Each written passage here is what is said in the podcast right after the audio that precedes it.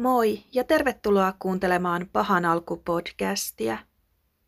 Tämä jakso kertoo suomalaisesta tapauksesta, joka vaikutti alkuun pieleen menneeltä ryöstöltä. Selvisikö tapaus koskaan ja oliko se sittenkään ryöstö? Mennään kuulemaan jakso Raija Muukkosesta.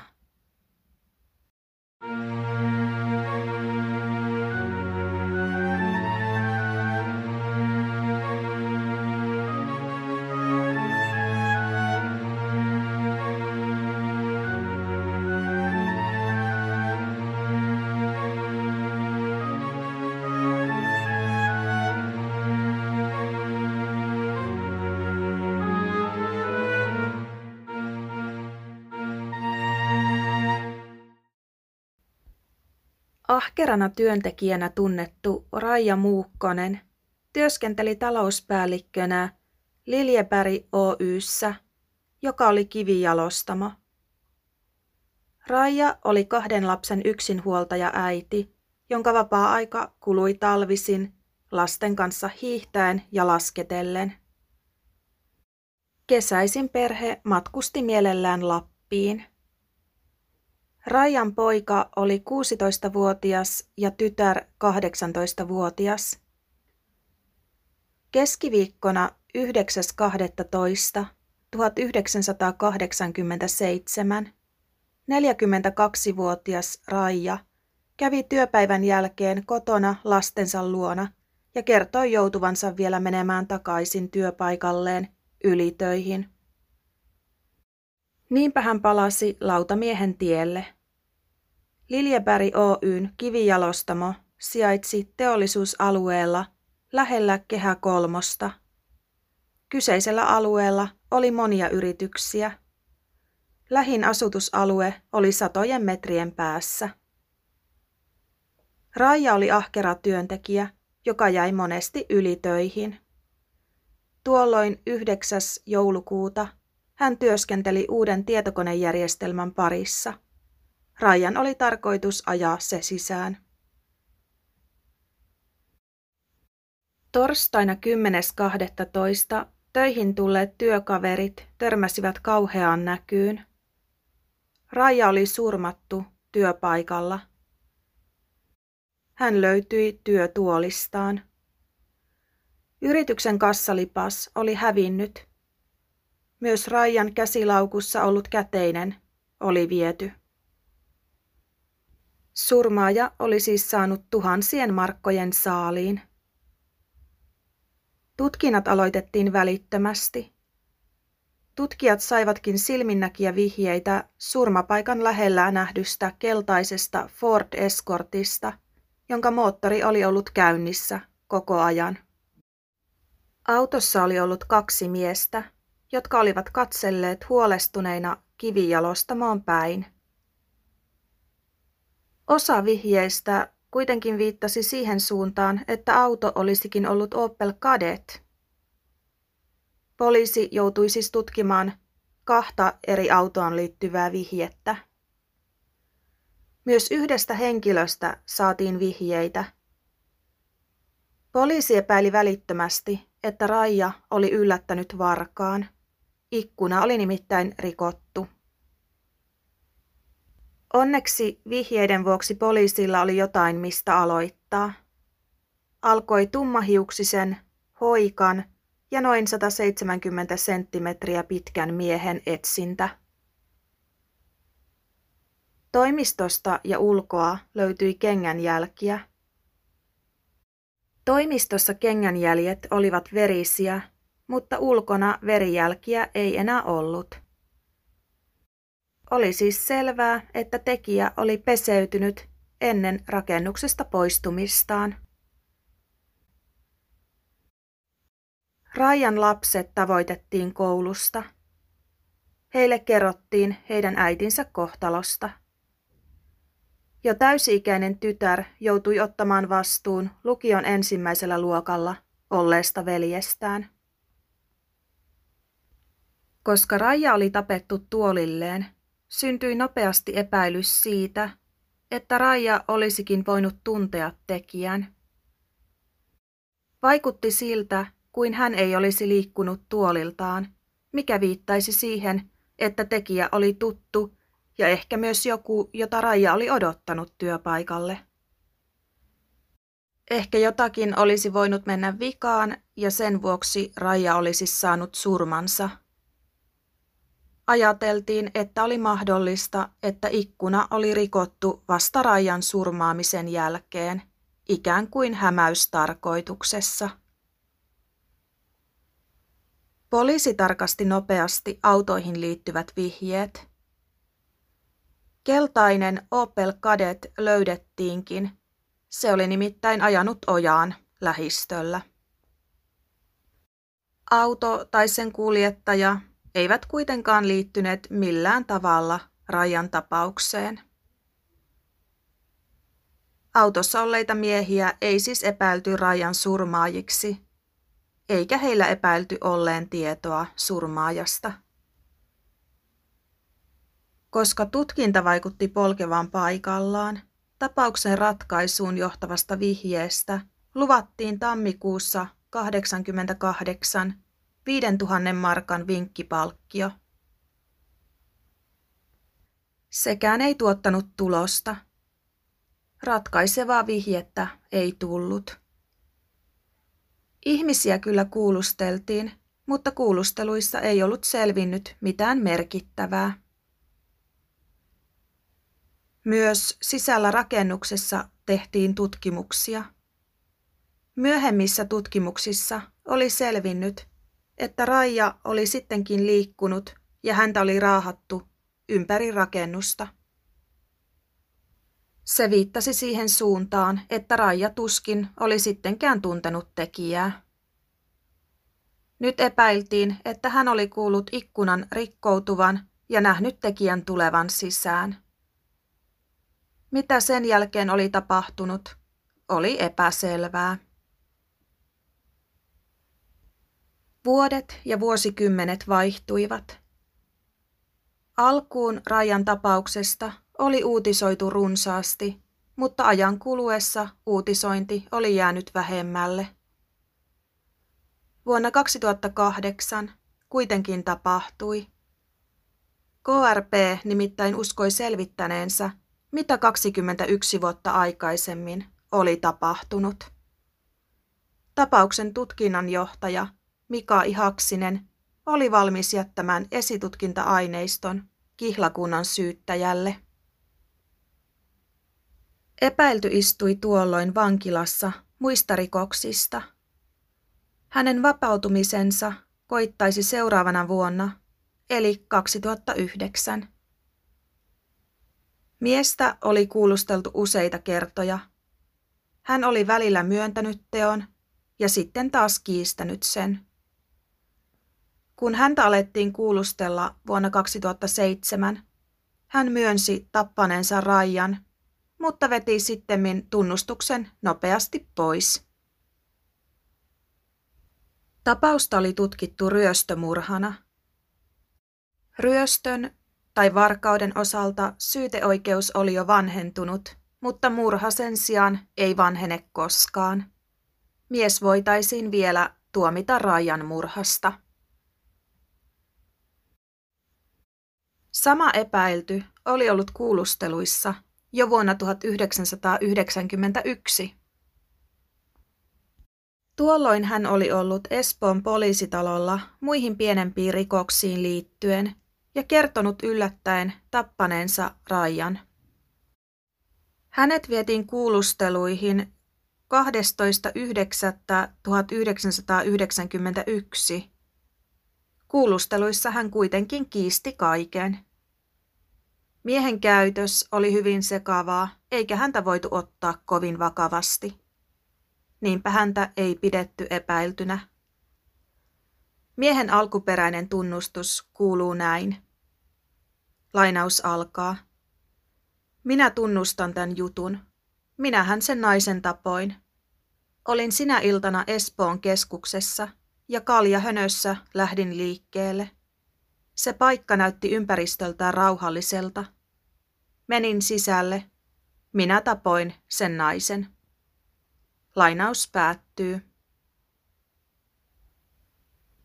Epäilty päätti antaa haastattelun Alibille vuonna 2008. Hän väitti tietävänsä oikean tekijän. Mies myös osasi kertoa yksityiskohtia Rajan murhaan liittyen. Marraskuussa 2008 miestä vastaan nostettiin murhasyyte. Syytetty oli Hannu Tapio Rissanen, joka tunnettiin väkivaltaisena henkilönä. Hänellä oli tilillään muun muassa tapon yritys. Rissasta vastaan ei ollut varsinaisia todisteita. Todisteiksi voitiin lukea ainoastaan tunnustukset sekä se, että henkilö tiesi yksityiskohtia Rajan surmasta. Tapausta alettiin käsittelemään oikeudessa nopeasti jo samana vuonna. Syyttäjä Leena Salovartion mukaan murhassa oli kidutuksen piirteitä. Syyttäjän mukaan Rissanen oli ensin lyönyt Raijaa kiskopyörällä ja pakottanut sen jälkeen avaamaan kassakaapin. Rajan kaulan ympärille oli kiedottu tietokoneen johto. Häntä oli raahattu ympäriinsä rakennuksessa. Siitä olivat kertoneet toimiston verijäljet. Kidutuksen merkkejä oli havaittavissa muun muassa siinä, että Rajan silmiä oli vahingoitettu. Silmissä ja niiden ympärillä oli jopa 21 haavaa. Lopulta Raija oli kuristettu tietokoneen johdolla, joka oli kiedottu viidesti hänen kaulansa ympärille. Syyttäjä Salovartio arveli motiivin olleen ryöstö. Tapauksen toinen syyttäjä, Erkki Huhtala, toi esiin, että Rissanen oli tunnustanut teon kaksi kertaa vuosina 1991 ja 2007. Vuonna 2007 hän oli käyttäytynyt väkivaltaisesti hyökkäämällä kuulustelijan kimppuun. Syyttäjän mukaan Rissanen pystyi kertomaan todella tarkkoja yksityiskohtia Rajan murhasta. Rissanen kiisti syyllisyytensä. Omien sanojensa mukaan hän oli psykoosissa ja masentunut myöntäessään teon. Puolustusasianajaja Veikko Lehtevä ja Rissanen pyysivät Rissasen pääsyä valheen paljastuskokeeseen. Puolustuksen mukaan sen avulla voitaisiin selvittää, että Rissanen ei ollut teon takana.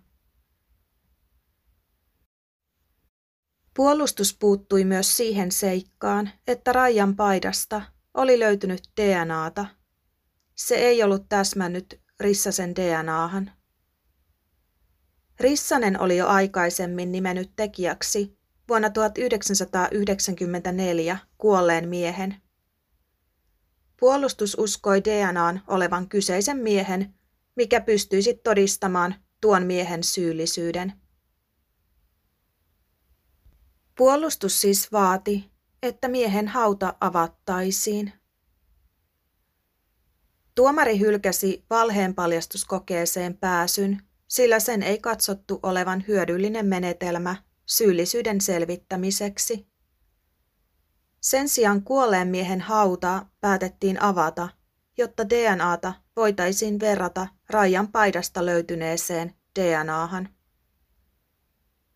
Hauta avattiin ja DNA-näyte saatiinkin nopeasti ja sitä verrattiin Rajan paidan DNAhan. DNAt eivät täsmänneet. Rissasen puolustus koki siis kovan kolauksen. Välituomion odotettiin tulevan helmikuussa 2009, mutta tuomion julistaminen siirrettiin maaliskuulle. Tuomiota ei saatu kuitenkaan vielä maaliskuussakaan, vaan tuolloin Rissanen määrättiin mielentilatutkimukseen.